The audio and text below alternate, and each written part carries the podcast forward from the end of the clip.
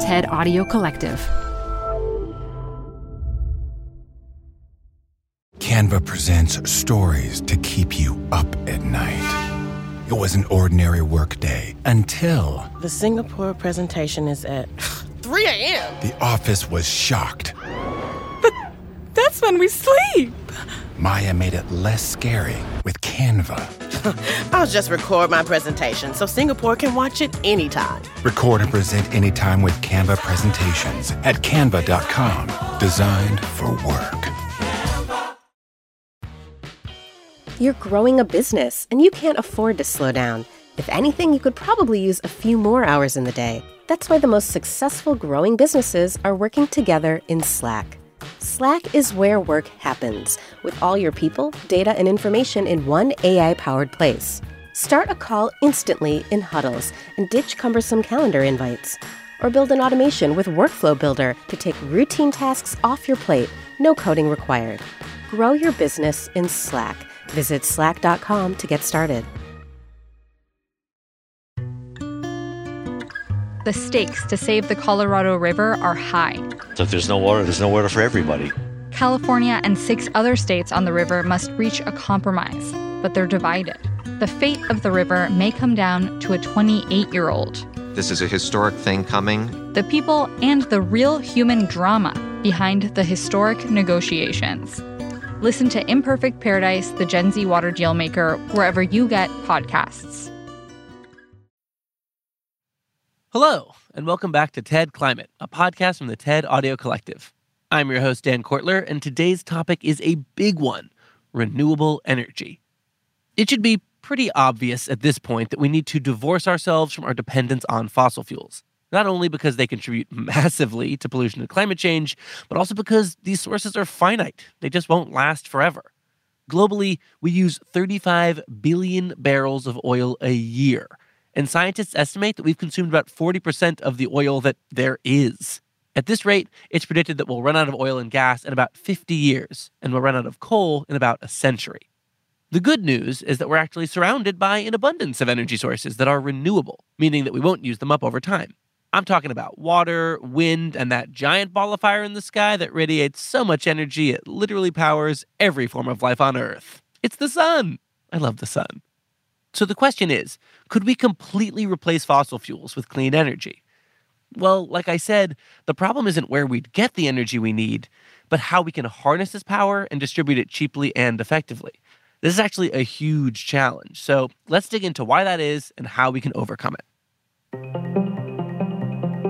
To understand if we can realistically power the world with renewables, we need to first understand our global energy use, which is a diverse and complex system. So, for now, let's focus on two of the most familiar energy sources in everyday life electricity and liquid fuels, like gasoline or diesel. Let's start with how renewables can meet our electricity needs. The good news is that our technology is already advanced enough to do this. And there's an ample supply of energy coming from the sun. I mean, this thing continuously radiates about 173 quadrillion watts of solar power. That's almost 10,000 times our present needs. To harness this energy, it's been estimated that we'd need a solar capturing surface that spans several hundred thousand square kilometers, something in the neighborhood of, you know, the, the size of California. So why don't we just build that? Sounds easy, right? Well, there are other hurdles in the way too, like where we set up these panels and how we get the electricity to where it needs to go. To maximize efficiency, solar plants must be located in areas with lots of sunshine year round, like deserts. But those are typically far away from densely populated regions where the energy demand is high. There are other forms of renewable energy we could draw from, such as hydroelectric, geothermal, and biomasses, but they also have limits based on availability and location. In principle, a connected electrical energy network with power lines crisscrossing the globe would enable us to transport power from where it's generated to where it's needed. But building a system on this scale faces an astronomical price tag. The infrastructure for transporting energy would also have to change dramatically. Present day power lines lose like 6 to 8% of all the energy they carry just because wire material dissipates energy through resistance. Longer power lines would mean more energy loss. Superconductors could be one solution to this problem. Such materials can transport electricity without dissipation, but they only work if they're cooled to low temperatures, which requires more energy and kind of defeats the whole purpose.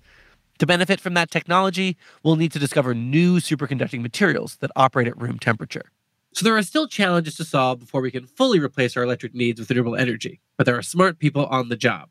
Now, what about the all important oil derived liquid fuels that power most of our vehicles? Well, ideally, we could just leave them behind and transition to fully electric cars. The scientific challenge there is to store renewable energy in an easily transportable form.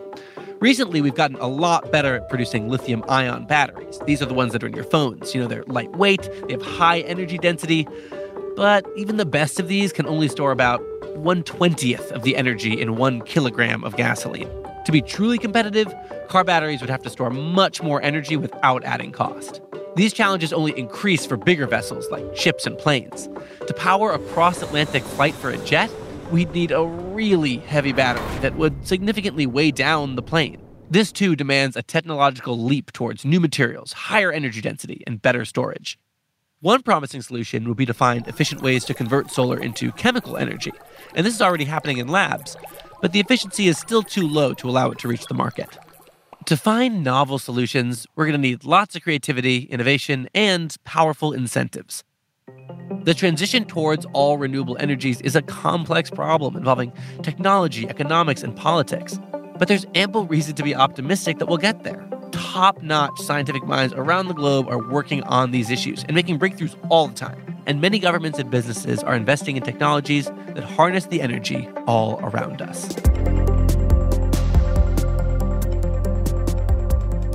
Okay, so even though we can't fully transition to renewable energy just yet, the technological innovations in this field are happening at such a rapid pace that I personally believe we can get there. For example, we already have potential solutions to electrifying planes. There's actually a really cool TED Talk by Corey Combs about this work, so check that out on TED Talks Daily if you want to learn more. Unfortunately, you knew it was coming, these technological advances can pose their own problems, risking the health of people and habitats. As an example, let's look at the world's largest hydroelectric plant and the controversies around its construction.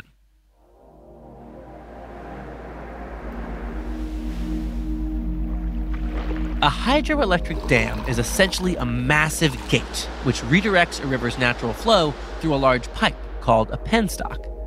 Rushing water flows through the penstock and turns the blades of a turbine, which is attached to a generator in an adjacent power station. The churning of the blades spins coils of wire inside a magnetic field, producing a steady supply of electricity. And because the penstocks can be sealed at any time, a dam can hold back excess water during stormy seasons and save it for dry ones. This allows hydroelectric dams to produce power regardless of the weather, while simultaneously preventing floods further downstream. These benefits have long appealed to China's Hubei province. Located near the basin of the Yangtze River, this region is prone to deadly floods during rainy seasons when the Yangtze's flow is strongest. Plans to build a dam that would transform this volatile waterway into a stable source of power circulated throughout the 20th century. But when construction on China's Three Gorges Dam finally began in 1994, the plans were epic. The dam would contain 32 turbines, 12 more than the previous record holder, South America's Itaipu Dam. The turbines would supply energy to two separate power stations, each connecting to a series of cables spanning hundreds of kilometers. Electricity from the dam would reach power grids as far away as Shanghai. And stretching over 2.3 kilometers, Three Gorges Dam isn't just the world's largest hydroelectric plant, it's capable of producing more energy than any other power plant on Earth. However, the human costs of this ambition were steep. To create the dam's reservoir, workers needed to flood over 600 square kilometers of land upstream. This area included 13 cities, hundreds of villages, and over 1,000 historical and archaeological sites. The construction displaced roughly 1.4 million people, and the government's relocation programs were widely considered insufficient. Many argued against this controversial construction, but others estimated that the lives saved by the dam's flood protection would outweigh the trauma of displacement. Furthermore, raising the water level upstream would improve the river's navigability, increase shipping capacity, and transform the region into a collection of prosperous port towns. When the project was completed in 2012, China became the world's largest producer of electricity. In 2018, the dam generated 101.6 billion kilowatt hours. That's enough electricity to power nearly 2% of China for one year, or to power New York City for almost two years. That is a truly astonishing amount of energy. And yet, two years earlier, South America's Itaipu Dam, which is less than half the size of Three Gorges, actually generated more electricity. This is because the Yangtze's seasonal changes keep Three Gorges from reaching its theoretical maximum output. The Itaipu Dam, on the other hand, is located atop what was previously a waterfall, allowing for a constant flow of water. But as you might have guessed, the construction of the dam destroyed this natural wonder, which, by the way, used to be the planet's largest waterfall by volume. This dam rivalry is far from over, and other projects like the Inga Falls Dam in the Democratic Republic of Congo are also vying for the title of the most powerful power plant. But whatever the future holds, governments will need to ensure that a power plant's environmental and human impact are as sustainable as the energy it produces.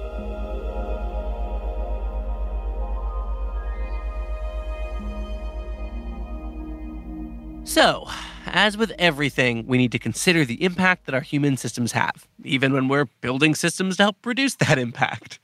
Transitioning to renewables is great. We should definitely do it 100%, but let's not repeat the mistakes we made with fossil fuels.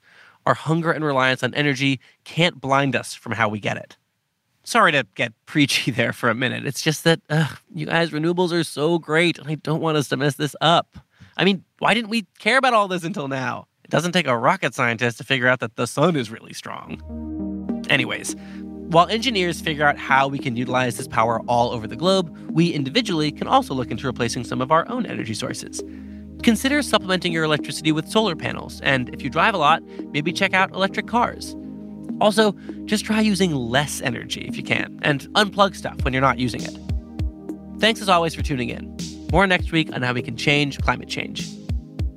You can also get involved by joining Countdown, TED's global initiative to accelerate solutions to the climate crisis in collaboration with Future Stewards. Find out more at countdown.ted.com. TED Climate is produced and edited by Sheena Ozaki, mixed by Sam Bair, and hosted by me, Dan Kwartler. This episode adapted two lessons originally produced in animated form by the TED Ed team. The first, Can 100% Renewable Energy Power the World, was written by Federico Rosei and Renzo Rosei, with support from Emma Bryce and Alex Rosenthal, and fact checked by Francisco Diez. The second, Building the World's Largest and Most Controversial Power Plant, was written by Alex Gendler, with support from myself and fact checked by Eden Girma. Special thanks to Alex Rosenthal, Gerta Xhelo, Michelle Quint, Banban Cheng, and Anna Phelan.